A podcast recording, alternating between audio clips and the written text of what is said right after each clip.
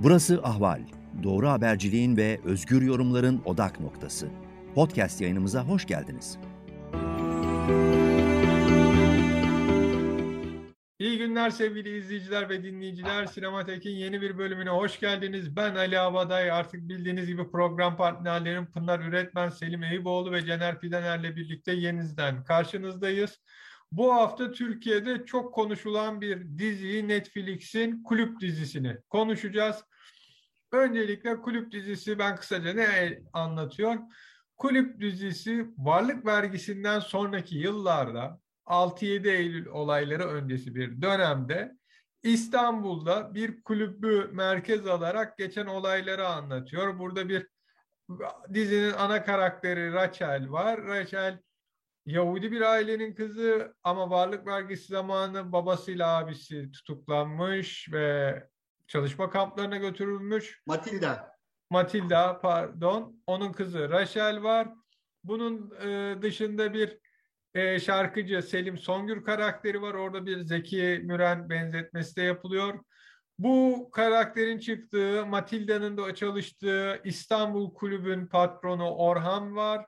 Orhan'ın yakın arka, e, şey müdürü Çelebi var. İstanbul Kulübü müdürü Orhan'ın sağ kolu niteliğindeki ve bu karakterlerle birlikte de gelişen ilişkiler işte Matilda'nın kızı Rachel, Rachel'in aşık olduğu Fıstık İsmet lakaplı, Fıstık lakaplı İsmet şoför var. O da bir e, konsoloslukta yarı zamanlı çalışıyormuş. Böyle iç içe geçmiş hikayelerin olduğu 6 bölümden oluşan ortalama 50 dakikalık bir dizi ilk sezonunu izledik. İlk sözü ben Caner'e vermek istiyorum. Oyuncular ve yönetmen açısından. Teşekkürler. Gayet hareketli, dikkat çekici, etkileyici.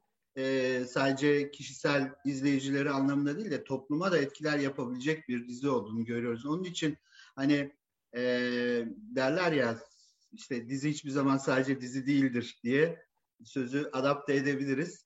Ee, tahmin ediyorum belki 5-10 sene sonra izlediğimizde ya da ilk defa birisi izlediğinde Allah Allah hakkında bu kadar konuşulan dizi bu muymuş diyebilir. Çünkü orada tartışılan bazı konular inşallah aşılmış olabilir e, bir, bir, bir süre sonra diye umuyorum. E, dediğin gibi Ali e, 2021 tarihli işte ortalama 50'şer dakikalık 6 epizodluk ilk sezonu bitirdik ama ilk sezon birçok şey tabii açıkta kaldı haliyle. Ee, ve ikinci sezonu da e, merakla bekliyoruz. Ben de yani merakla bekliyorum. Ve bazı fikirler de kendimce ileri sürüyorum. O niye öyle oldu? Onunla onun arasında ilişki var falan diye. Ee, şeyi söyleyeyim. E, kreatör Zeynep Günay Çan e, yaratıcı, dizinin yaratıcısı. Çünkü biliyorsunuz dizilerde yönetmen, hani her epizodun ayrı yönetmeni olabiliyor. Onun için genel olarak böyle bir yaratıcı oluyor ve e, krediyi en baştan ona veriyoruz. Beğen, beğenip beğenmediğimiz hakkında. Bence çok iyi bir konuya temas etmiş ve e, dizi çerçevesi, dizi konsepti çerçevesi içinde de bayağı bir şeyler yapmış. E, 6 epizodun dördünü kendisi yönetmiş. iki tanesini de Seren Yüce yönetiyor. Seren Yüce, Zeynep Güney'in başka e, dizilerde de yönetmenlikleri var. E, Seren Yüce'nin ise biz aslında şeyden tanıyoruz. Ee, çoğu yani ben daha doğrusu çoğunluk filminden tanıyorum 2010'da. O çok hoş bir filmdi. Çok e, bence kalıcı bir filmdi. E, ondan sonra böyle e, biraz ne diyeyim baba oğul ilişkisinden yola çıkarak toplumsal konulara değinen bir filmdi. Orada Bartu Küçük Çağlayan, Settar Tanrıven gibi büyük oyuncular vardı. Ee, onun için yönetmen olarak da burada iyi bir seçim olduğunu söyleyebiliriz. Şimdi e, oyunculara bakıyoruz. Bence oyuncular da ortalamanın üstünde hepsi performans gösteriyorlar. E, Matilda Aseo rolünde Gökçe Bahadır'ı görüyoruz ki zaten bildiğimiz bir oyuncu. Yani birçok farklı karakteri canlandırmış. E, onun kızı Rachel Aseo var. Asude Kalebek. E, o da yani ablasının yanında hiç ezilmeden bildiğim kadarıyla ilk e, önemli oyunu e, güzel iş üstüne düşeni yapıyor diyorum. Selim Songül'de Salih Bademci hani bazılarına göre abartılı e, bir rol oynadığını söylüyorlar ama e, bence o karaktere öyle olması gerekiyordu. izletiyor. Yani bakıyorsunuz şimdi ne yapacak filan böyle kaprisli bir... Hatta şöyle bir sanat- tartışma var şu an. Netflix Selim Songür üzerine bir dizi çekse yine aynı şekilde izlenir mi? Çünkü bir Selim Evet. Songür hayranları var ve yani sırf onu anlatan bir dizi çekilmeli diye de böyle şu an internette bir konuşuluyor. Onu görmedim. Geçen Ya hafta bir spin-off Spin-off'lar işte yani birden bir yeni spin-off çıkabilir hatta birden Spin-off. çok belki de. Evet. Spin-off'a Türkçe bir şey bulamadık değil mi Selim Hocam? Kendi Spin-off. kendinden türetilmiş filan ama kötü bir Türkçe tabii. Yani Türkçe. öyle bir şey. Evet. Ee, yani hoş bir kavram. Bir dizinin içine bir karakter alıyorsunuz. Onun üzerinden başka bir dizi çıkarıyorsunuz. Ondan sonra Salih Bademci'nin burada çok iyi oynadığını ben düşünüyorum. Abartılı değil. Ee, Çelebi'de Fırat Tanış. Fırat Tanış'ı e, tanıyamadım. yani sonradan baktım aa Fırat Tanış'mış. Bu, kim bu ne güzel oynuyor falan derken bence bu ikisi e, birer adım öne çıkıyorlar. Sonra Mevhibe'de Suzan kardeş var. Ee, şoför İsmet Denizer ya da Fıstık İsmet karakterini Barış Arduç canlandırıyor ki hepsi de sonuçta böyle birbiriyle uyuşan bir e, ilişki bütünü. Aslında bir aile draması olarak da görebiliriz. Ama toplumsal katmanı çok e, baskın olan bir e, dizi olmuş. Kader değiştirilebilir mi gibi bir soruyu da bence e, tartışıyor dizi boyunca. Çünkü kahramanlarımızın hepsi sürekli kararlar veriyorlar. Doğru karar, yanlış karar. Bir de geçmişlerini sorguluyorlar. E, ve e, acaba biz doğru mu karar verdik? E, doğru mu karar verdim? Orada şöyle mi yapsaydım? Öbürü geliyor onu eleştiriyor falan. Böyle hep bir karar süreci bana e, klasik felsefenin klasik problemi insan kendi kaderini yaşamak zorunda mı değiştirebilir mi? aklıma getiriyor diyorum. Bu arada Orhan Niko karakterini de söyleyelim. Finale yakın e, işte baştan Yahudi toplumunun e, konu olduğunu görürken bir bakıyoruz e, dördüncü şeyde beşinci epizoddaydı herhalde. Meğerse Orhan karakteri de bir aslında şeymiş Rum'dan dönmeymiş. o hani dönmeyi tırnak içinde O da söylüyorum. varlık vergisi dönemi. Ama dizide şöyle bir şey var. Şimdi varlık vergisinin yıllar sonraki yansımalarını görüyoruz. Bir taraftan hani o ikinci bölümde geçiyor. Bir vergi meselesi var diyor. Tabii. Sonrasında da Matilda Raşel'le konuşurken bu bina bizimdi. Babamla abim vardı. Bütün her şeyi verdikleri halde verginizi vermediniz deyip onları çalışma kampına götürdüler. Orada çalışırken öldü ve her şeyi kaybettik diyor. Yani özellikle azınlıklara belli bir maddi durumun üstündeki azınlıklara yapılmış varlık vergisini hatırlatıyor. Fakat bu kulüp sahibi Orhan'ın söylediği politika değişiyor. Azınlıklar da artık buna göre alsın. Bu işte Kıbrıs meselesinin de anlatımıyla 6-7 Eylül olayları. Yani Oraya hazırlanıyoruz. Türkiye Cumhuriyeti'nde azınlıkların hangi olaylarla Türkiye'den gönderildiği veya işte artık günümüzde niye azınlığın kalmadığı bir taraftan da şunu görüyoruz mesela ben şimdi çok e, yorum olacak ama ben mesela dizide şunu gördüm. İstanbul'da o meşhur Beyoğlu tarafları filan hani bu Levanten denen azınlıkların nasıl bir e, katkı sağladığı, nasıl bir kültürü olduğunu görüyoruz. Evet. Bir taraftan da bu Türkleştirme çabaları sırasında işi iyi bilmeyen, o işin erbabı olmayan kişileri zorla o işe getirip mesela bu ışıkçı örneğinden, O, ışıkçı evet, Agop'un evet. işte görevden alınıp yerine işi hiç bilmeyen genç bir köylü çocuğun verilmesi. Hani Türkiye'de işler niye kalitesiz? Türkiye'de bazı şeyleri niye hiç yapılamıyor? İşte bundan hani işi bilenleri direkt kovup öğrenmeden birileri hani kimseyi yetiştirmeden yok azınlıklar gidecek, Türkler gelecek, e, işi bilmiyor, yapacak bir şey yok mantığı ülkeyi bu hale getirmiş gibi geçmişten günümüze bakan bir yön olarak gördüm. Bir şey Ama- e, e, devam etmeden bir şey ekleyeyim. Zamanlarda bir aksama var. Yani zamanlamada. Varlık vergisi kaçınılmaz olduğu için o çok yazıldı. öyle mi? 42'de e, varlık vergisi kanunu çıkıyor. 43'te o sürgünler oluyor. İşte kız ha, şeyde hapishanede doğuruyor ve 17 yıl sonra afla bırakılıyor. Yani kız orada 17 yaşına geldiğini görüyoruz ama aslında 55 yılındayız. Yani aradan 13 yıl geçmiş. Sonuçta öyle bir belgesel değil varsayımıyla. evet, Yani evet. Yo, hani gene bunu not etmiş olalım diye söyleme ihtiyacı duydum. Bir de bence Ali'nin söylediğine ilave olarak burada asıl e, sermaye aktarımı meselesi var. Yani hırsızlama, el koyma, şu bu filan ama bir taraftan birçok bu e, şey e, olaylarında etnik temizlik tırnak içinde etnik temizlik olaylarında hep bir e, gidenlerin e, mallarına e, sermayesine el koyma ve işte o, öyle bir sermaye aktarımı hani bilgisizlik yanında bir taraftan da bir sermaye aktarımı olduğunu görüyoruz. Zaten bu resmi kanallardan da o dönem ifade edilmiş böyle bir amaç olduğu. Ta tarih Aslında- kısmına bakar arkadaşlar. Evet. Aslında Caner şey diye başladı hani umarım 5-10 yıl sonra biz bunları konuşmuyor oluruz ama bunlar yani yüzyıllardır konuşulan konular olduğu için muhtemelen öyle bir şeyimiz kalmayacak. Yani bu sefaratların, e, Yahudilerin meselesi ta 1490'lardaki İspanya Engizisyonuna kadar dayanıyor. E, bizde de var tabii geçmişte. Aslında şöyle kısacık bir şey söyleyeceğim ben. E, bu dizi çok fazla Yeşilçam trajedisi tarzında bir dizi. Yani bildiğiniz dram anlatıyor ve hani Yeşilçam dramları tarzında anlatıyor. Onun için mesela Selim'in oyunculuğu çok abartılı. Ee, öyle olması gerekiyor belki. Ama onun yanında da hani bizi bu kadar klişe, bu kadar bilindik şeyleri bir yandan anlatırken alt detaylarda çok farklı bir yere getiriyor ve çok tanıdığımız bir yüzle yüzleştiriyor.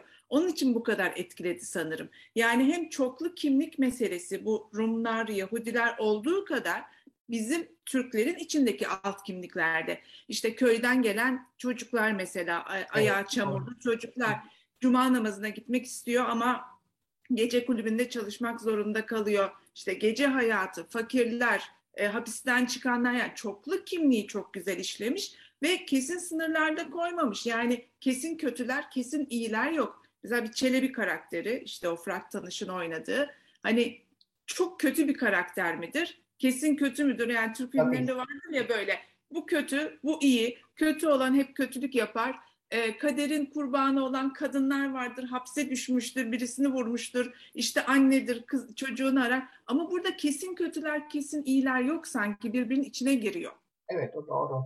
Ee, ben de bir şey eklemek istiyorum. Bu hakikaten böyle iyi kötü çok daha böyle iç içe geçmiş yani abartılmamış filan ama onun yanı sıra mikro karakterler var. Mikro e, mesela ırkçılık e, gibi kavramlardan konuşmak lazım belki. Söz gelimi bu o, deminden beri konuştuğumuz işte köyden gelip ayağı çamurlu çocuklar falan mesela ışıkçının e, yardımcısı oluyor ama onun gibi yapamıyor işten atıldığı için falan. O klişe hayatın kendisinde de var. Ben birkaç kere mesela eve gelen ustalar, mobilyacılar falan biz Ermeni ve Rum ustaların yanında yetiştik derler. Yani onlar her zaman daha iyidir. Yani e, onun yanında yetişenler onun bir kopyası, çırağı. Hani Türkler hep böyle bir çıraklıktan o işi onlardan öğrenen birisi gibi. Bu tip detaylar burada hep e, bu dizide ilginç e, bir şekilde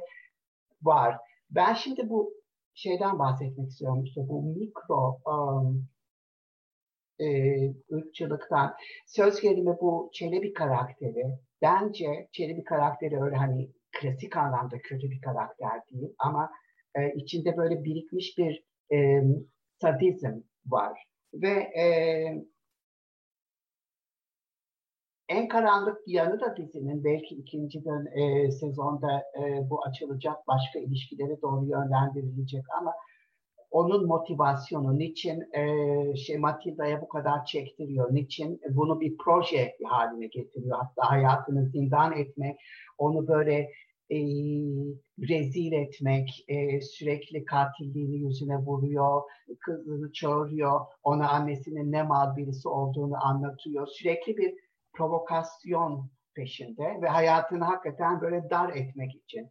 Bu da böyle çok parça, ufak ufak ipuçlarıyla filan veriliyor. Bir noktada kendisi Matilda'nın araştırıyor ve şunu anlıyor. Yani orada bir hakikaten bir karakter vardı. O da böyle köyden gelmiş, hiçbir özelliği olmayan, dizi için de de önemli bir fonksiyonu o noktada olmayan bir karakter. Fakat ilginç bir şey var orada. Ee, Matilda'ya aşık olduğunu anlıyoruz. Fakat orada bir tür Bu Ezop'un hani masallarında koruk üzüm sendromu vardır. Tilki ulaşamadığı üzüme e, koruk der. Onun gibi bir durum var sanki. Yani e, ona bakıyor, te- teklif bile et, ettiğini görmüyoruz. Çünkü öyle bir şansının olmadığını belki başından görüyor.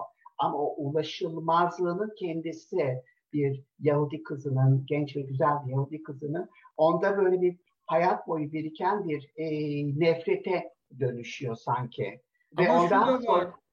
Şöyle Efendim? bir ilginç bir şey var. Mesela Matilda'nın yaptığı kimi mesela işte Selim'in kaçtığı gece elek, e, sigortaları patlatması bunu söylemiyor. Yani kendi çevresinde olmasını istiyor. Normalde kulüpte ona Matilda gibi konuşan ilk etapta birileri olsa kovacak. Kovmuyor. Sürekli onun çevresinde kalmasını da istiyor. Bir şekilde bırakmıyor. Ezmek için ama işte onu istiyor. Ezebilmek için onu yanında tutmak istiyor. Aslında ee, bir yandan evet Matilda'ya iyilik de yani iyilik derken bu konuda çok ikircikli ne yapacağını bilemiyor. Bence olayın koptuğu nokta ilk o e, şeyde karakolda karşılaşmaları ve Matilda'nın onu tanımamasına çok sinirleniyor. Yani biz ilk iz, dizi izlerken o bölümde anlayamıyoruz. Bunu zaman geçtikçe anlıyoruz. Ee, ilk başta tanınmıyor ve tanınmadığı anda çıldırıyor. Hani şikayetini geri alacakken almıyor ve kendisine bağımlı kılmak istiyor. Aslında birazcık böyle hani narsistik kişilik ya da şey de diyebiliriz buna. E, aslında içinde olan arzuyu, tutkuyu yaşayamadığı için onu kötülükle dışarıya vuran ve kendisini böyle ifade eden adamlardan biri. Yani içi saf kötü değil sanki. Bazen de yardımcı oluyor. E, güvercin kafesindeki güvercinleri bir noktada böyle tekmeleyerek kırıyor ve şey yapıyor. Sanki o o zamana kadar Matilda gibi onları hapis tutmuş. E, onun evet. sanki bir yansıması, metaforu gibi e, şey o evet. kafesi. Evet, Bu arada evet. ben şeyi merak ediyorum. Şimdi tabii biz Çelebi karakterinin hani dizinin belki de en baskın karakteri. Çünkü geçmişini biliyoruz, günümüzü biliyoruz. Yani dizinin geçtiği günü biliyoruz ve şeyle ilişkisini Matilda ile biliyoruz ama alttan 6-7 Eylül olaylarıyla ona daha da benzeyebilecek olan bir hacı karakteri var. Sezer Arıçay'ın oynadığı o köyden gelen gençlerden biri, ışıkçı olan. Mesela o sürekli gözlem halinde işte bir taraftan Matilda'nın Matilda... kovduğu karakter miydi o? Hayır o kovduğunun arkadaşı. O, kov, hani cuma namazına Evet, cuma namazına gitmek istiyor, izin alamıyor Çelebi'den ama sonrasında Matilda'ya yardım ediyor işte Museviler hakkında, Yahudiler hakkında bilgiler ediniyor. Ama en son şeyde bölümde en yakın arkadaşının bir anda Matilda tarafından kovulduğunu yani Matilda'nın da böyle bir tarz hani hiç beklenmeyecek hareketler yapabileceğini görüyor. Yani o şehre gelip değişen hani köylü e, kavramını belki onda göreceğiz. Güçlenen. Ama e, karakterler öyle değil mi? Yani mesela Selim de öyle. Hani ezilmişken bir anda ünlü olunca yani hükmetmeye ve emretmeye başlıyor. Size şey gelmedi mi? Ee, bu Selim karakteri bana tar sinema tarihinden bir filmdeki karakteri çağırıyor. The Jazz Singer 1927. Ve evet e, aynı aile dramını yaşıyor hatta. Böyle annesi geliyor ve bunun işte şey gece kulübünde şovlar yaptığını falan söyleyince utanmıyor musun bilmem ne falan falan diye aşağı alıyor. Bu böyle çok bozuluyor. Gerçi de Jazz babası bunu kantor olmasını ve sinagoglarda o dini e, törenleri yönetmesini, şarkılarını söylemesini filan istiyor ve onu yapmıyor. Caz'a çok merak saldığı için e, bir caz müzisyeni oluyor yıllar sonra işte tekrar ziyaret ediyor, babasıyla barışmak istiyor, babası ölüyor filan. Tam öyle bir karakter aslında. Oradan böyle alınmış gibi. Ve onun da Yahudi olması da ilginç bir bu arada bir rastlantı mı bilmiyorum. Ee, bir şeyden söyleyeceğim. Ee, bu hacı karakterini geçmeden bence dizinin en dokunaklı sahnelerinden biri. Ee, işte kendisi Cuma'ya gidemiyor. Ee, Çelebi göndermiyor patron adına. Ee, bizim kız da işte Matilda da Şabat'a gidemiyor. Bunu görüyor ve gidiyor abla Allah affeder diyor. yani o çok hoş bir sahne. Orada Ama o şey başlangıcı. Yani öyle geldi. Şimdi öyle bir durumda nereye Bakalım. Evet. İşte yani onun için merakla bekliyoruz. Şeyde ne olacak? Ee, 6-7 Eylül'de ne olacak? Kim nasıl pozisyon alacak? Pardon Pınar. Pardon 1950'lerden bahsediyoruz. Hani o birazcık da bu hani dizinin bu kadar çekici gelmesinin nedeni belki o özlediğimiz kent nostaljisini bize vermesi. Şu andaki evet. betonarme yapılar işte karmaşık falan yerine çok güzel bir İstanbul var. Tramvaylarıyla, sokaklarıyla, hani hayatıyla, insanlarıyla e, o özlediğimiz kenti görüyoruz. O zamanlarda muhtemelen e, kişiler arasındaki saygı her ne kadar büyük olaylar olsa da henüz tam bitmemişti. Yani e, bizim namazımız var, onların şabatı var gibi bir bakış olabiliyordu. Hani sadece kendini düşünmek değil, çok kültürlülük gibi bir şey. O çok kültürlülüğü ben şeyde de gördüm.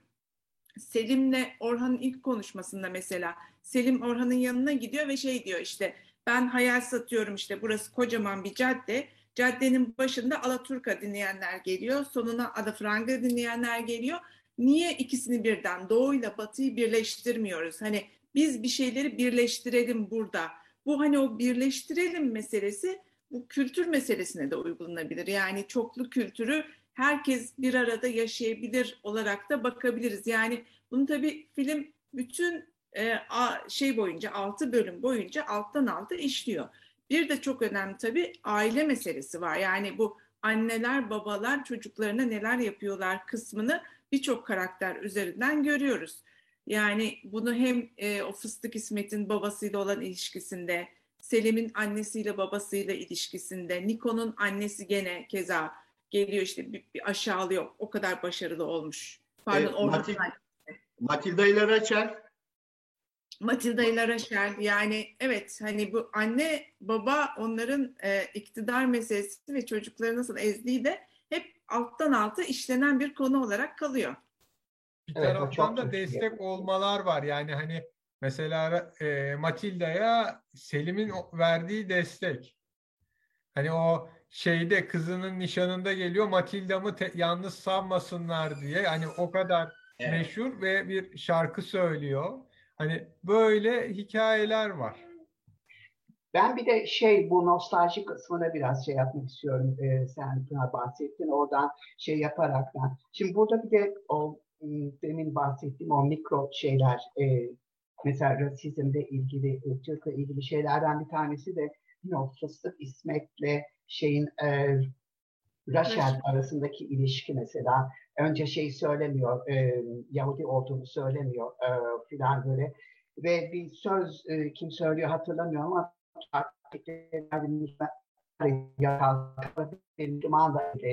Bu şarkı söylüyor.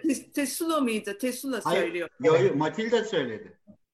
Matilda evet Rachel'e söylüyor, uyarıyor fıstık hizmet konusunda. Yani sanma ki bu ilişki kalıcı bir ilişki olacak filan e, şeklinde. Yani bu tip gerginlikler yani böyle bir ırkçı sürtüşmeler başından beri var ve o da beni bana şunu düşündürüyor. Yani hani Beyoğlu için klasik bir laf vardı ya Beyoğlu bir şenliktir lafı. E, bir klişe olarak e, kullanılır.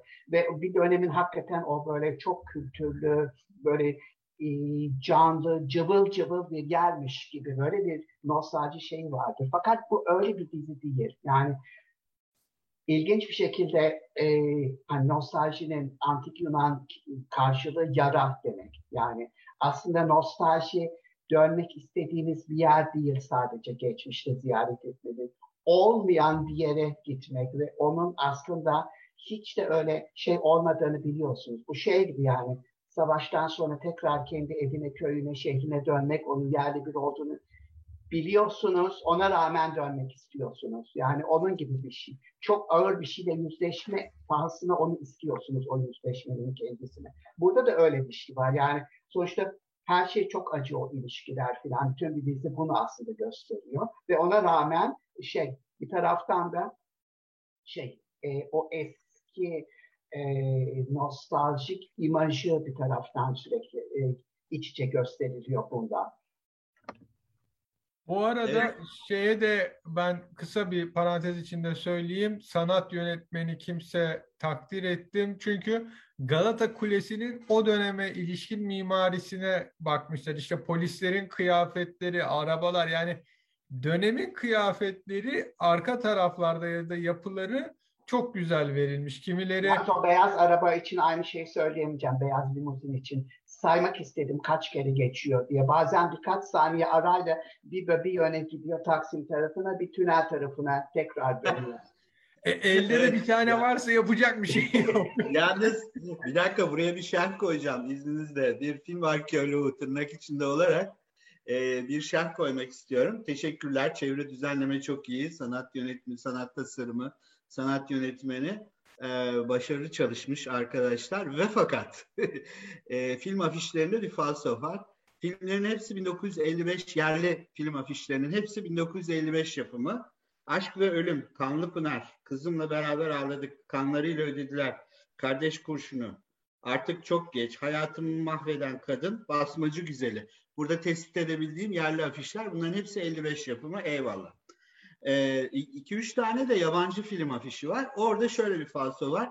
Ee, onları, onları da 55 yapımlarından almışlar. Halbuki o dönemde benim çocukluğumda 60'larda da öyle. O yıl yapılıp o yıl seyredilmezdi filmler Türkiye'de. Yıllar sonra. Yani East of Eden afişi var. East of Eden 1955 Elia Kazan. Ama e, Türkiye'de gösterişi oynarken Aralık 1955 e, ki daha Eylül'e gelmedik biliyorsunuz. E, bir de daha önemlisi bu East of Eden Türkiye'de 1943'te kitabı e, Cennet Yolu diye çevrilmiş olduğu için film de Türkiye'de o zaman Cennet Yolu diye oynatılıyor. Cennetin Doğusu diye oynatılmıyor. Zaten İngilizce afiş alıp altına Türkçe bant koymuş arkadaşlar. Orada bir falso var. Aynı şekilde Yaz Bekar'ın afişi vardı Seven Year. Halbuki o da yapımı 55 ama Nisan 1957'de Türkiye'de gösterilmiş. E, sonuçta e, böyle şeyler, e, ufak tefek aksaklıklar var ama hoş görüyoruz. Biraz benim gibi fazla detaycılar ancak görebilir bunu diye tahmin Bunu ediyorum. Nereden gördünüz diye soracaklar herhalde. Ee, gerçekten hani şey e, baktığımız zaman filmle ilgili tartışmaları da hani ne kadar gerçek olduğu, gerçeği ne kadar yansıttığı ile ilgili çok fazla tartışma var. Ee, bence hani bunu bir kurgu olarak kabul etmek lazım. Yani gerçekten alınan bir sürü faktör var. Demin bahsettiğimiz işte tarihsel değişimler olacak kadar bazen kurguyu eğip büktükleri yerler de var. Ama bu kişiler gerçek mi? İşte Selim karakteri birebir hangi şarkıcı ya da e, işte bu olaylar aynen böyle mi yaşandı gibi bakmak sanki birazcık dizinin ruhuna aykırı gibi geliyor. Ee, ama bu tabii film afişleri detayı farklı bir şey. Bu arada Galata Kulesi'ni de gerçekten o 1960'ta restore edilmiş Sivri Kule o teraslı yapılması mesela bu film için özel çalışıldığını gösteriyor bu için. Bunlar detaylar. Ama bir yandan da şey var mesela film müzikleri ilginç geldi bana. Çok günümüzün müziklerini kullanmışlar. Yani 1950'leri şey e, bahsediyoruz ama işte e, Fazıl Say'la e, Senat Bağcan'ın mesela Dört Mevsim şarkısı geçiyor. İşte Yasmin Nevin'in bir şarkısı geçiyor falan. Hani çok günümüzden şarkılar da kullanılmış bir yandan. Tabii bunlar e, genetik değil şarkılar dış ses olarak kullanılıyor. Yani filmde geçmiyor. Şimdi şarkılarla ilgili hani Yasin Levi'den duymuş olduğumuz halde o Janet Jack Esim. Janet Jack Esim e, hani seferatların çok önemli bir grubu. Hadi Kerida'yı mı diyorsun Cener? Kerida evet. Bu evet. son albümleri 2006'da çıkan Janet Jack Esim çok e, bence çok büyük e, şarkıcılar yani çok iyi müzisyenler. İlk albümleri Antik Bir Yüzün 1992. Sonradan 2005'te de aynı albüm yayınlanıyor ama o zamanlar keşfetmiş ve defalarca dinlemiştim yani uzun süre. Sonra 2003'te Mira albümünü çıkardılar. 2006'da Adio'yu çıkardılar. O Adio Kerida'nın da olduğu. Ondan sonra ve Erkan Uğur'la konserleri var. Ansamble'e döndüler filan. Ee, onların burada yer alması nasıl?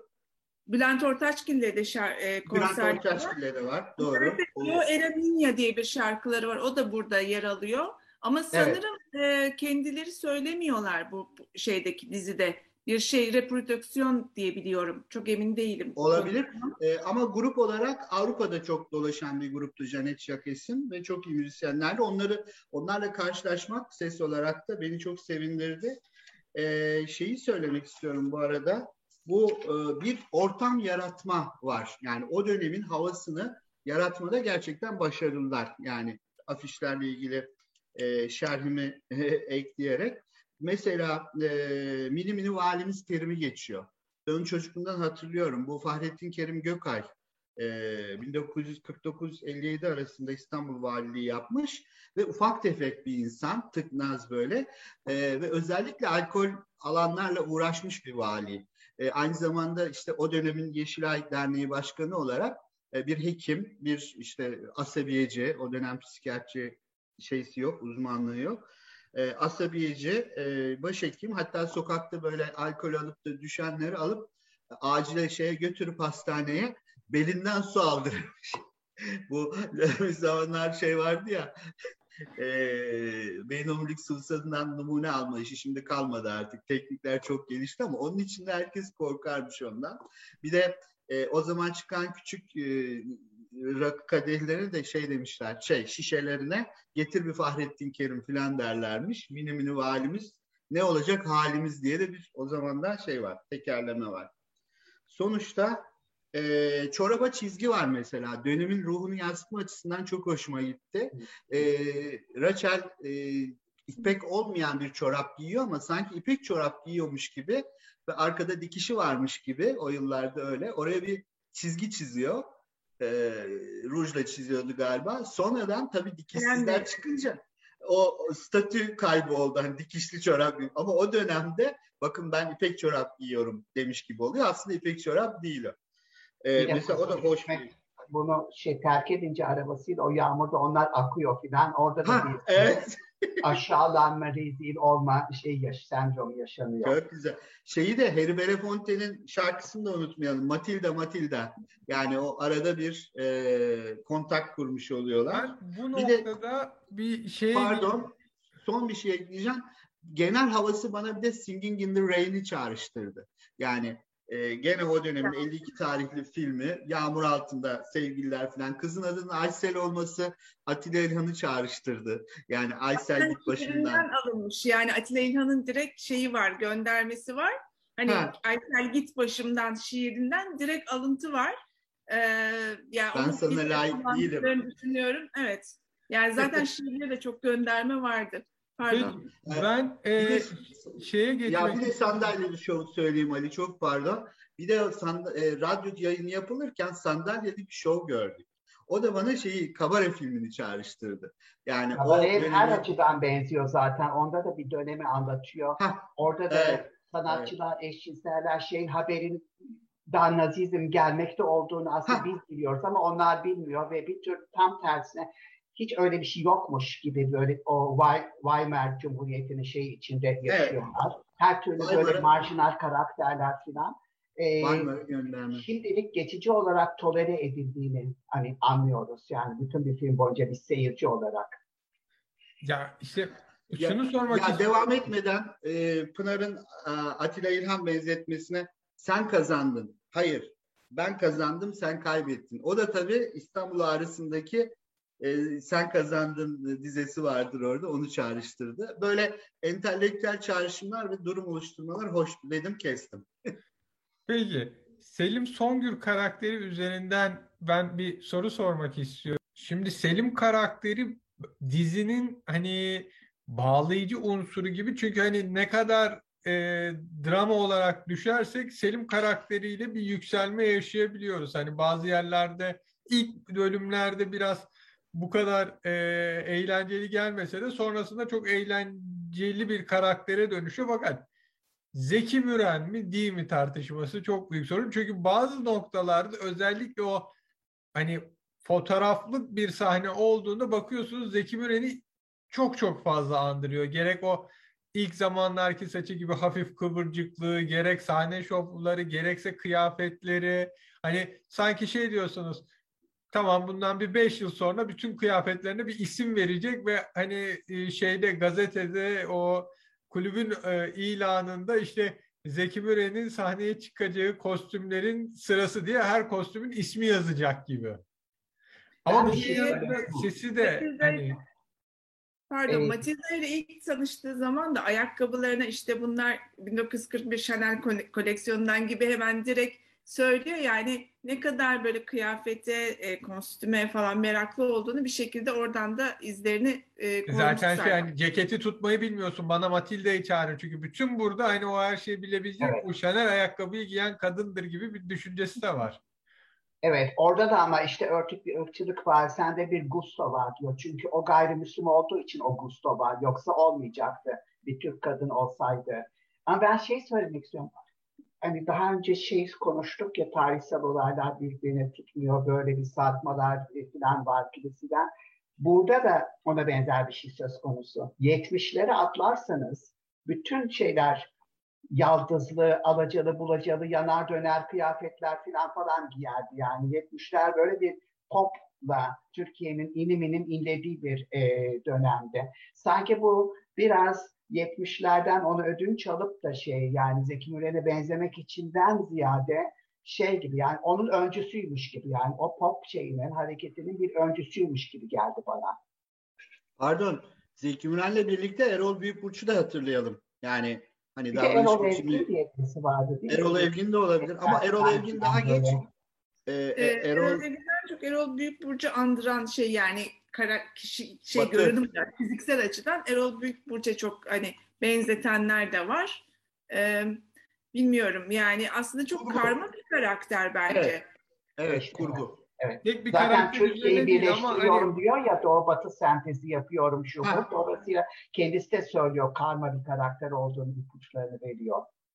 Bence Selim karakteri e, dizinin en klişe karakterlerinden bir tanesiydi. Yani özellikle abartılı bir oyunu var. Hani gözümüze soka soka yakışmış mı yakışmış yani öyle olması gerekiyor aslında. Mesela o şarkı söylerken ağlaması, işte e, bu annesi geldikten sonra yıkılması, kendisini kaybetmesi falan çok ciddi anlamda e, böyle doğal bir oyun e, oyunculuk sergilemiyor. Replikler gene öyle birazcık doğallıktan uzak. Ama belki de işte o bizim hani Yeşilçam'a çok benziyor dediğim benim bu kli- klişe Yeşilçam filmleri. Belki sizin söylediğiniz gibi işte o Kabere filmine işte Singing in the Rain'e falan hani bir şekilde eski filmleri hatırlatan ve bizim yani çok aşina, çok tanıdık gelip de bu diziyi bu kadar sevmemize neden olan şey bu belki de. Bize bu e, alttaki mesajı yani Yahudilik meselesini işte e, ötekileştirmeyi, ayrımcılığı daha sert verseydi bu kadar içimizde hisseder miydik bilmiyorum. Yani bu kadar tercih edilmesinin, bu kadar izlenmesinin, üzerine konuşulmasının nedeni belki de bu klişelerin alt metini olarak işte bir kocaman aile meselesini, kocaman bir ötekileştirme meselesini koyması gibi düşünüyorum ben. Evet mesela tarihsel olaylara daha böyle dikkat etse hatta tarihin kendisini daha ön plana çıkarsa araya birkaç siyah beyaz fotoğraf koysa bilmem ne böyle olmaz yani çok farklı Olmaz. bir şey olurdu. Çok Doğru. böyle tarihsel olayları tek geçmesiyle ucundan dokunduruyor ve o ama yeterince yine kışkırtıcı olabiliyor. Çünkü tarihsel olayların dramasını işte o senin de dediğin gibi bunlar yani kendi yarattığı o dramatik Yeşilçam narratifi içinde tekrar yarattığı için bize aynı zamanda işte o buruk nostalji şeyine e, bir şekilde e, yaratıyor. Yani biz o hani demin konuştuğumuz o nostalji şey gibi yani hem istediğimiz hem istemediğimiz bir yer orası.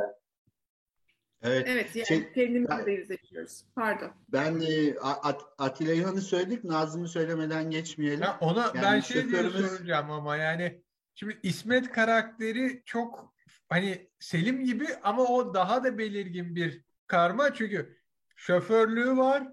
Konsoloslukta yarı zamanlı çalışıyor. Akıcı İngilizcesi var. Nazım Hikmet Evet. şiirleri söylüyor. Ya da okuyor. Ee, şeyi söylüyor işte soframızdaki yeri öküzümüzden sonra geleni söylüyor. Bir de taşa maşa da gerek yok hani filan diyor. Ee, öyle bir kurgusal karakter. Bir de e, biliyorsunuz gerçek bir olaydan kaynaklanıyor bu kulüp. Yani danışman olan e, kişi e, danışmanlardan biri Denizler'in. Rana Nasıl? Denizler. Senaristlerden biri Rana Denizler'in kendi hayat hikayesine de dayanıyor. Evet. Onun da bir Rana- spin-off'u olabilir. Ee, Rana Raşel'in e, İsrail'de doğacak olan kızı. Yani e, Denizer diye şeyin soyadı da İsmet Denizer karakterinin soyadı şoförü. bir şey e, gerçek bu- dünyaya gönderme var. Hı, anlat. Evet, hani e, birçok kurgu karakteri de e, içine koyduklarını söylüyorlar. Hangisinin kurgu hangisinin gerçek olduğunu bilemiyoruz ama tabii İsmet karakterini oynayan oyuncu hani bunun gerçek bir karakter olduğunu duyunca çok etkilendiğim gibi bir açıklama yapmış. Şimdi İsmet karakteri de tabii bizim şey e, çok e, komplike bir karakter. Aslında çok basit ve komplike bir karakter. Hani e, bizim belki de bu işte özdeşleşme ya da kendimizi yakın hissetmemize en çok neden olan karakterlerden biri. O mesela e, taksisinin içinde arka cama doğru bakışları, işte onların deniz kenarına gidip duruşları var. Eski Türk filmlerini çok andıran sahneler bunlar. Yani e, bunu yaparken işte bir yandan hem e, yağmura yağmurda gezmesi işte yağmura karşı bir şeyler söylemesi işte senin edebiyatını yaparlar ama senden korkarlar falan gibi böyle e, şey olarak söyleyeceğim edebiyat parçalaması İsmet'in falan. E, bir evet. yandan çok fazla hani çapkın ve kadınlara kötülük yapıyor ama kendisi babasıyla hesaplaşamamış bir oğlan çocuğu aslında.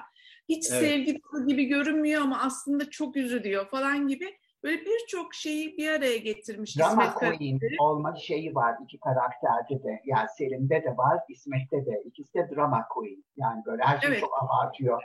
Peki tokat meselesini nasıl şey yapıyorsun? Ee, yani sonradan da üstelik de onu böyle bir tür şey gibi maço erkek gibi tokat atmadığını yalan söylediği için ders vermek için attığını söyledi. Bir de üstüne üstlük. O ilginçti. Yani e, hani ben senin gayrimüslimliğine saygım sonsuz, toleransım sonsuz diyen bir karakter aynı zamanda. Ne kadar samimi olduğunu hiç ikna olamadım o ayrı bir konu ama.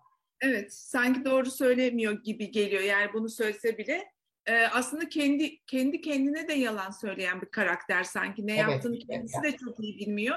Şimdi ne yazık ki şöyle bir şey var. Hani e, eğer gerçek hayattan referanslarla bakarsak aslında kurbanlar kendilerine şiddet uygulayanın e, yöntemlerini uygularlar. Yani bunu Matilda'da da görüyoruz. Güç eline gelince ilk önce o çocuğu kovuyor. Ya da işte Selim'de de görüyoruz. İsmet'te de İsmet'in annesi dayak yiyor babasından. Ve bundan dolayı babaya çok e, aslında sinirli. Hani ondan dolayı babayı görmek istemiyor. Bu eve uğramayacaksın diyor falan silmiş durumda. E, ama eline ilk fırsat geçtiğinde de dayak atıyor. Bunu e, şey olarak görebiliriz e, bir yandan evet insanlar yap, neyle karşılaşırsa, çocuklukta neyle büyürse, neden nefret ederse ona dönüşüyorlar. Hani böyle bir şey var bir yandan da. Ee, belki de hani Raşel'i kendisinden uzaklaştırmak için diye de görebilir miyiz? Ama iki kere e, terk ediyor Yağmur'da Raşel'i üstelik de. iki kere evet. böyle gidiyorlar ve ikisinde de tabii ki yine bir Yeşilçam şeyle yağmur yağması gerekiyor her ikisinde de. Sırılsıklam. Bütün makyajları akıyor filan. Ee, o ilginç yani bir kere de değil yani şiddet uygulayan birisi. O Orada ufacık bir şey söyleyebilir miyim? Atilla İlhan'ın bu Aysel Git Başımdan e, şiirinde bir dize var. Diyor ki benim yağmurumda gezinemezsin, üşürsün. Hani ona da çok çağrıştırıyor bu yağmur evet. şeyleri, sahneleri sanki. Ama şimdi bir de şu var diyorlar ki bu e, şey yapacaklar yani İsmet'i e, bir nevi bu komünist bir kimliğe de büründürecekler gibi bir şey de var. Hani iddia da var gelecek sezonlarda. Yani çünkü altyapısı şiirleri o TKP'li olmaya da yakın gibi böyle bir şey kimi yorumlar var. Olabilir. Biraz erken dönem için ama hani solculuk daha sonra hani rüzgar gibi insanları çok kolay etkiledi falan. Ama işte hani tam dönemsel yapmıyorlar ya. Bir de evet, o taraf evet. var. Şeyi... Yani tabii insanın kişiliğinde şu anda bir boşluk var. Yani ne olduğu, ne olmak istediği ya da kendini ne gördüğü birbiriyle tam uyuşmayan bir kişilik. Ee, belki de o çocukluktan gelen ya da o dönemle ilgili. Yani çapkınım ben kendi yoluma giderim falan derken bir yandan da evet hani e, bir şey emekçi gibi işte şiirle e, hemhal olan işte romantik bir adam e, karakteri çiziyor. E, ve evet yani Selim'in dediği gibi drama queen aslında. E, ama yani diziyi izlerken de en çok e, dikkat çeken, ne yaptığını dikkat ettiğimiz karakterden karakterlerden bir tanesi Selim'le birlikte. Yani şöyle de bir şey var. Hani çok edebiyat referansı var ama hani şeye de andırıyor. Atilla İlhan'ın Aynanın içindekiler serisinden böyle parçalar alınmış gibi bir yanı da var kulübü. O 60'lar yıllarda geçer. E, Evet ama hani Evet. karaktersel hani bağlamalar veya Tabii, tabii. kendi hikayeleri Bir- anlamında. Bir, bir hatırlatma da ben bir hatırlatma daha söylemek istiyorum. Müfide Tılatlı diye bir yönetmen vardı. Yakında kaybettik. Kadın yönetmen Tunuslu. Onun sa- bizde Sarayın Sessizliği diye çevirdikleri bir filmi vardı. Samtal Kus. Aslında onu köşkün dilsizliği demek lazım. Bu dilsizlik bu dizide de var biliyorsunuz. Orada da böyle işte eee gayri meşru çocuklar, ilişkiler filan ve e, sınıf ayrımı çok belirgindi. E, çok da klasik bir film oldu artık e, bu Santal Kus. Kus e, bu, bu burada ona da sanki hatırlatmalar var gibi geldi bana. Sonuçta aslında şunu söyleyeceğim. Demin e, Selim'in söylediklerinden yola çıkarak sanki bir e, filmi de ama özellikle bir diziyi yazarken şöyle bir ikilemde kalıyorsunuz. E, tamam e, ben böyle bir popüler dizi yapmak istiyor değilim. Hani illa çok seyretsin istemiyorum ama sonuçta birilerine de ulaşmasını istiyorum. Tarihe bazı şeyleri tarihsel gerçeklikte vermek istiyorum. Tarihsel gerçekliğe bağlı kalayım. Ama bir taraftan da izleyici burada kendi hayatından tanıdığı, bildiği şeyleri hatırlasın. Ee, sonuçta sanki böyle bir eksen var, iki eksen ve orada kendine uygun bir yer arıyor ya- yapımcı yönetmen. Şey yani ne kadar tarihe bağlı kalırsan aslında o kadar kuru olursun ya da çok böyle titiz bir şekilde bağlı kalırsan çok kuru olursun. Öbür türlü olursa da bu sefer tarihsel olarak eleştirirler. O öyle değildi, bu böyleydi. Onun belli bir sentezini sanki yapmaya çalışmışlar, değil mi hocam? Bu şeyde de çok konuşuldu aslında Orhan Pamuk'un Veba Geceleri romanından sonra da hani çok konuşuldu. Ee, şimdi aslında tarih de aynı şeyleri anlatıyor, sanat da aynı şeyleri anlatıyor ama tarih sayılarla işte e, eylemlerle falan anlatıyor. Sanata baktığında insanların duyguları, e, öteki olan veya azınlık olan kişilerin ne yaşadığıyla ilgileniyor. Yani farklı yönlerden anlatıyor aslında aynı şeyleri Şöyle, sanki. şö- şöyle diyebilir miyiz? Bir tanesi tarih diye demin anlattım, bilgi ekseni. Bir de referanslar diye hatırlatma var, duygu ekseni. Yani bir bilgi ekseni var, bir duygu ekseni var ve yönetmen, diyalogçu filan bu bunları bir şekilde bağdaştırmak, bir optimumu yakalamak istiyor gibi. Ama şöyle bir şey de var. Mesela birçok tarihi anlatan film var ve orada çok ilginç bir şey var. Bazıları sadık kalıyor, bazıları ise olabildiğince böyle tarihi iyice istediği yeniden yazaraktan oynayarak üzerinde. Mesela bu um, bu şey filmi neydi? Mel Gibson'ın um, bu Bir, bir İran- zamanlar Hollywood'da. hayır şey şey Değil. bu tarihi bu İr- İran Skot İskoçya'nın bağımsızlığı Braveheart, Cesur Yürek. Ha, Braveheart. Geçen yörek. Şimdi e, filmin geçtiği zaman da şey yüzleri maviye boyuyorlardı hatırlıyor musunuz? Aslında Evet. İskoçlar doğru maviye boyuyorlarmış ama bir milenyum önce boyuyorlarmış maviye. Ha, evet. Yani e, dolayısıyla Anakronik. hani benzer malzemeleri birbirini çağrıştıran aynı ülke üzerinden falan evet, anladım. olay yapıyorsunuz bir şekilde. Evet. Evet. Yani bu sanatta oluyor sanki. Bu sessizlik üzerine ben ufacık bir şey söylemek istiyorum. Ee, şeyde de filmde de geçiyor. Ben senin sana sessizlik yemini etmiştim diyor e, Monsieur David karakteri David. şeye. Matilda'ya. Onun için söylemedim hiçbir şey diye. Bu sessizlik yeminin özel bir adı var Ladino e, dilinde yani Yahudilerin dilinde. Şimdi tam hatırlayamıyorum. Kabareh gibi bir şey. Yani çok özel kültürel de bir anlamı var. Yani sessiz kalmak. Bu muhtemelen tabii hani Yahudilerin e, ta o Hristiyanlığın Engizisyon dönemlerinden kaçışı, daha sonra yaşadıkları belki Nazi dönemi falan hep böyle azınlık olarak bir yerde olmalarından kaynaklanan bazı şeylerin hiç konuşulmadan aktarılması gibi bir şeyi hatırlattı bana. E, böyle bir kültürel şeyleri var muhtemelen. E, onun da referansı var e, dizide. Tabii dizi hakkında söylenenlerde bir de şey deniyor. Çok bunu ben bilemiyorum. Ee, çok kültüre ve o insanların yaşamına bağlı kalınmış, doğru kişilere danışılmış diye bir yorum vardı. Pardon Ama Ceylan. benim Yahudi arkadaşlarım da aynısını söylüyorlar. Yani ilk defa Türkiye'de Yahudi kültürünü bu kadar ince ayrıntılı anlatan bir dizi çekildi diye. Onun bir aslında bir yönü daha var. Bir de ilk defa e, şey yani Yahudilerin tarafından anlatıldı. Yani böyle işte şey klişeleriyle değil de popüler kültür klişelerde Yahudilere bakmak değil, kendi seslerine kulak verirdi. Kendilerini şey yaptı filan gibi.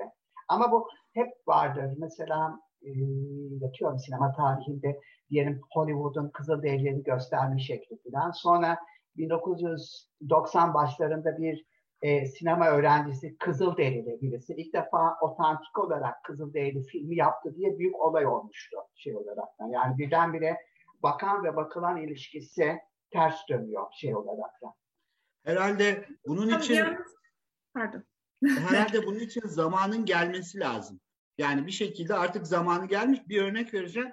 Ee, Şükran Şençekiçer bir söyleşi yaptı. Nesi Altaras'la Medyaskop'ta. Ee, izlemenizi öneriyorum. Bu e, Nesi Altaras Avlaramoz diye bir internet gazetesinin editörü. O da demin söylediğimiz gibi işte dizide çok gerçekçi olduğunu, doğru olduğunu, her şeyin yani sahih olduğunu e, kıt- ka- e. Ee, bir tek şey bu, İsrail'e bilet almak gemiyle o kadar da kolay değildi. Çok kolaymış gibi gösteriyor ama o böyle birden bir sürü insanın gitmesi Evet istemiyordu o sanki zaman. vapurla Kadıköy'e geçiyormuş gibi zannediyor. O bir tek orada diyor. Onun dışında konuşmalar, zaten. sözler, gelenekler hepsi doğru diyor. Ve e, esas söyleyeceğim şu, bu e, Nesli Altanas'ın e, editörlüğünü yaptığı e, internet gazetesi adı Avlaremos. Konuşuyoruz demekmiş. Yani susmaya Kesinlikle. alternatif olarak Yahudi toplumunun içinden de belki yeni kuşak, belki hepsi zaten sayıları çok azaldı eskiye göre. Ama orada da böyle bir ihtiyaç var. E, ona da denk gelmiş olabilir deyip susuyorum. Bu arada şimdi Evet. aklıma geldi ufak bir anekdot. Matilda ile Selim ilk karşılaştıklarında kulübün arka tarafında Selim bilete bakıyor ve o gemide olmak için neler vermezdim diyor. Yani Evet. esasında orada bir soru işareti de var. Kendisi de adını değiştirmiş. Ee, şey olabilir mi? Bir Yahudi olabilir mi? Hani veya hani kimliğini değiştirmiş. Ee, O bir zaman- spin-off ancaksa yani böyle bir dizinin içinde çok fazla her bir karakteri bu kadar do- dolan başlı hale getirilir ama hakikaten bir spin-off çıkabilir o karakterden. Ama şey çünkü bilete bakıyor hani bilette Medine yazıyor ve şey diyor yani o gemide olmak için neler vermezdim. Ama orada şey de diyor arkasından Ali yani ben şimdi e, çok istiyordum ama e, bir performansa çıkacağım yani şarkı söyleyeceğim ve çok heyecanlı yani burada olmasaydım gibi bir anlama da geliyor olabilir. Evet, bir kaçış, Yani bir kaçış gibi o. şey. Bize bize o sahnede şeyi vurguluyor. Bakın Yahudilerin e, bu durumda bir kaçış e, fırsatı var, imkanı var gibilerden. Yani senin gibi olup da gidebilseydim gibi. Pardon. Ben şeyi de söylemek istiyorum bir de yani evet e, hiç bugüne kadar böyle anlatılmadı belki Yahudilerin tarafından bakıyor ya da işte azınlıkların tarafından bakıyoruz diyoruz ama e, bir yandan da çok ajitasyona da kaçmamış. Yani orada da öyle bir risk var. Şimdi ezilen taraf olarak kendini gören ya da bir bir şey uygulanıyorsa azınlık olan e, eline kalemi aldığı zaman ya, ya da sözü kendisine aldığı zaman bu sefer aynı yöntemle işte iğneyi batırmaya başlayabilir. Bu biraz daha eşitlikçi bir bakış olmuş sanki. Yani e, çok böyle şeyde değil, ajitasyon yaratmıyor sanki. Evet, bu açıdan gerçekçi ve inandırıcı buldum ben. Peki son bir soru soruyorum sonra da toparlayalım diyeceğim. Bu sonda Matilda'nın kovduğu karakter var Çelebi'nin odasında. Onu kovmasının sebebi bir gayrimüslime hani kıza ilgi göstermesi ve onunla yakınlaşması mı? Çünkü şey diye mi düşünüyor? Yani bu Müslüman ve gayrimüslim kadınlarla bunlar asla evlenmez. Hani hep kandırırlar. Bu da o zihniyette biri diye görerek hani onu bildiği için mi sizce direkt kovuyor yoksa Çelebi'nin yakınında biri diye mi? Çünkü bir sahne öncesinde de şey diyor yani odaya girerken yanına birini al sonra zarflardan tırtıkladıklarında bir kayıp olursa senden bilir gibi hani Çelebi'ye laf çakarken ona da bir destek mesajı veriyor. Ama diğer Bu taraftan da ilk kovduğu kişi. O ama ben şey bir şey sorabilir miyim? Ee, şey e, o hani telgrafı Selim'in önüne koyan aynı Evet. çocuk değil miydi? Aynısı değil mi? Aynı karakter. Tabii. Tabii tabii. Muhtemelen O zaman ama bu sorunun cevabı bence basit şöyle. Yani aslında e, senin dediğin gayrimüslim meselesi yüzünden belki atmak istiyor ama o yeterince gerekçe olamayacağı için öbürünü kullanıyor. Yani o telgrafı onun masasına koyduğunu, kendini kullandırdığını bildiği için onu bahane edip yakaladım seni der gibi o yüzden atıyor. Çelebi'nin suç ortağı yani. Evet, tabii tabii. Yani bile bile kullandırtıyor o da. Ama yani şöyle de bir şey var. Yani ona git koy dedilerse ne yapabilir? Kovulmamak için. e, haber verebilir. Yani şeyi kulağına fısıldayabilir mesela. Evet. Evet. Yani Bahtiyar Evet. karakterinden Ya bahsediyor. da şey ya beni koyarken sen yakala ve engel ol der filan. Yani birçok şey olabilirdi. Tabii Bahtiyar karakteri biraz çıkarcı bir karakter. Yani Evet. başkası yapmış olsaydı belki bu kadar sert tepki görmeyecekti. Hani tek hareket değil o zamana kadarki de e, davranışları da etkiliyor.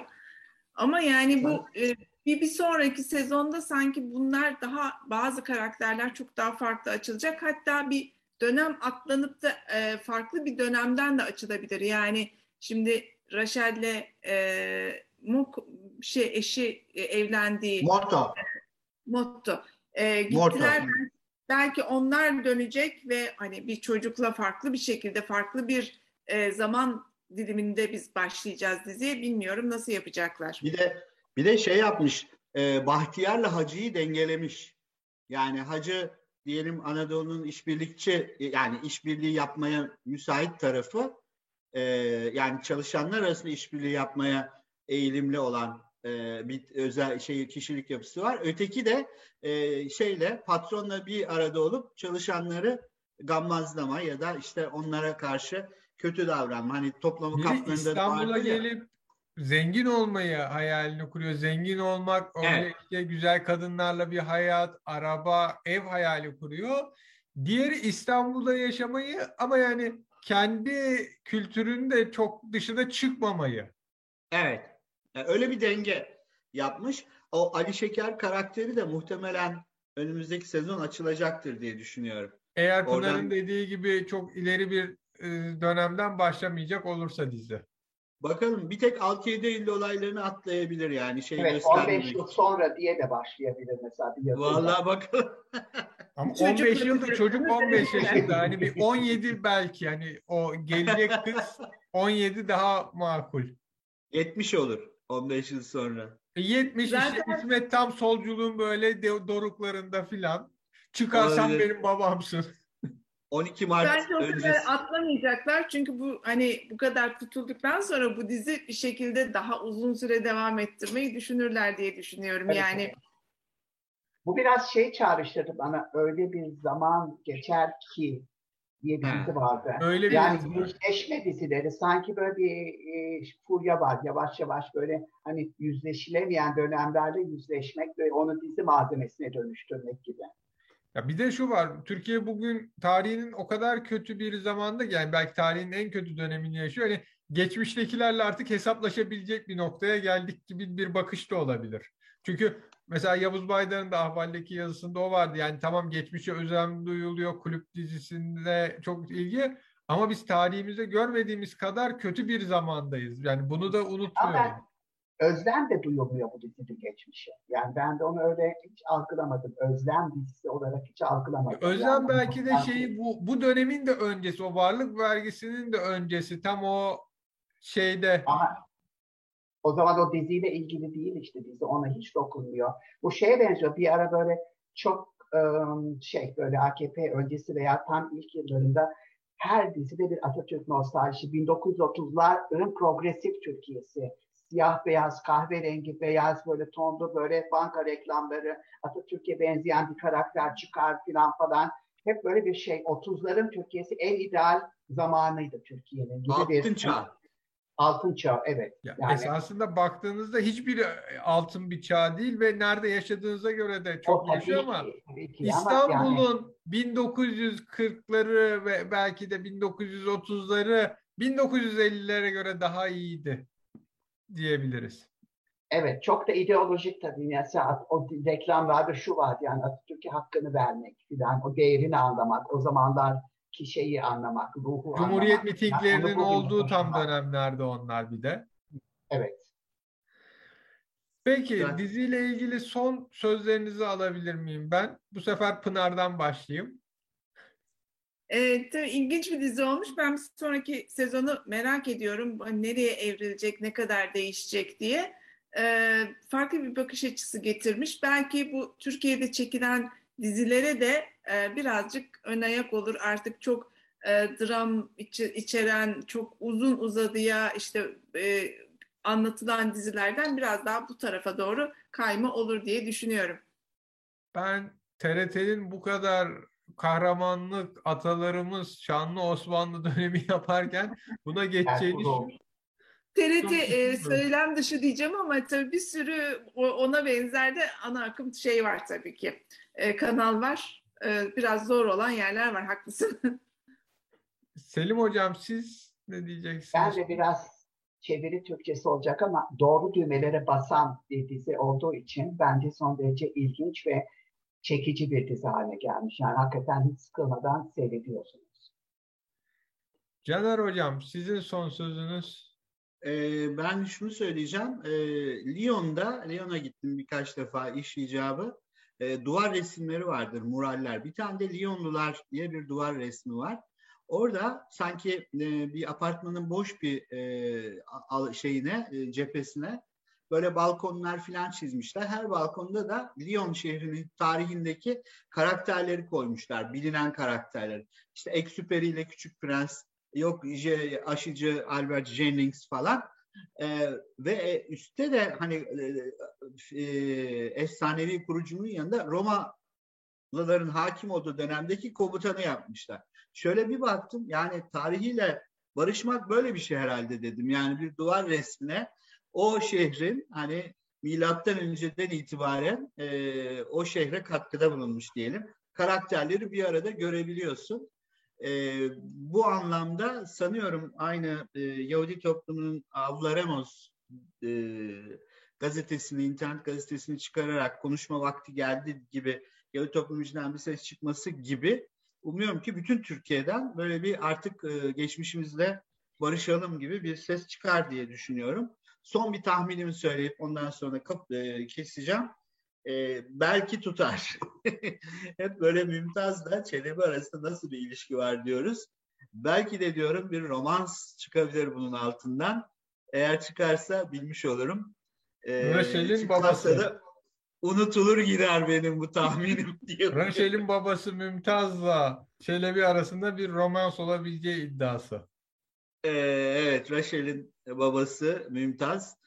Ee, arada mutlaka tabii bir takım parasal ilişkiler de var. O çok ucuza giden Yahudi malları, hani bu aşırı vergiler konuyor. E, yasanın kendisinde baktığınız zaman, lafız olarak baktığınızda bir ayrımcılık yok gibi görünüyor. Ama komisyonlara yetki veriyorlar ve komisyonlar bunları çok acımasız bir şekilde kullanıyor. Gayrimüslimlerden 20 katı daha fazla vergi Ha, almışlar. Evet işte işaret koyuyorlar vergi mükelleflerinin yanına dört tane harf koyuyorlar. Müslüman mı, Yahudi mi, dönme mi, ecnebi mi diye. Ee, ve ona göre Ya bir de e, tabii şey var. Ee, Hı hı. orada ihbarlar da var. Yani kanıtlayamıyorlar da. Vergi vermiş olabilir. Burada ona da parmak basıyor. Vergisini vermişti ama hani bir ihbar olduğu için Aşkale'ye gönderildi ve orada hani çalışma kampına gitti. Öyle de evet, bir 20 gerçek küsur var tabii. Bunlarla Evet. yüzleşilecekse de Türkiye'nin en büyük kulüplerinden Fenerbahçe Stadı'nın adının Şü- Şükrü Saraçoğlu oldu ve Şükrü Saraçoğlu'nun bu varlık vergisinin mimarı oldu. Onun dönemlerinde bütün bunların yaşandığının da anlatılması gerek. Yani biz şu an belki bu dizi, bu diziyi izliyoruz işte varlık vergisinden bazı genç arkadaşlar ilk defa haberdar oluyor ne olduğunu öğrenmeye çalışıyor. Varlık vergisine karşı belki bir geçmişten gelen bir öfke var. Hani bu nasıl bir dönem deniyor ama onun mimarı Türkiye'nin en büyük kulüplerinden birinin stadında adı hala devam eden bir kişi. Hani Evet. şöyle Daha- mesela dizide de şey var. Hani alakasız karakterler sürekli bir şekilde çakışıyorlar. Yani o kulüpte buluşan işte Rachel'in e, kız arkadaşı bir şekilde orada çalışıyor, annesi oraya dönüyor, Çelebi oradan çıkıyor falan. E, herkes bir şekilde çakışıyor. E, Türkiye tarihi de böyle herhalde. Yani O olaylar İstanbul- yaşanıyor ve bir şekilde insanlar çakışıyorlar ister istemez. İstanbul Kulübü İstanbul metaforu herhalde. İstanbul Kulübü o dönem Yanında bir İstanbul'da de Rus barı vardı. Şi- Selim'in yaka paçel böyle dışarı atıldığı Evet. Ne vardı? Rus barı. Ha evet. O beyaz Ruslar e, şeyden sonra gelip İstanbul'da kuruyorlar ya rejansı falan böyle bir takım e, yerler kuruyorlar ediyorlar diye okumuşuzdur yani. Onlara yaşım yetmiyor henüz.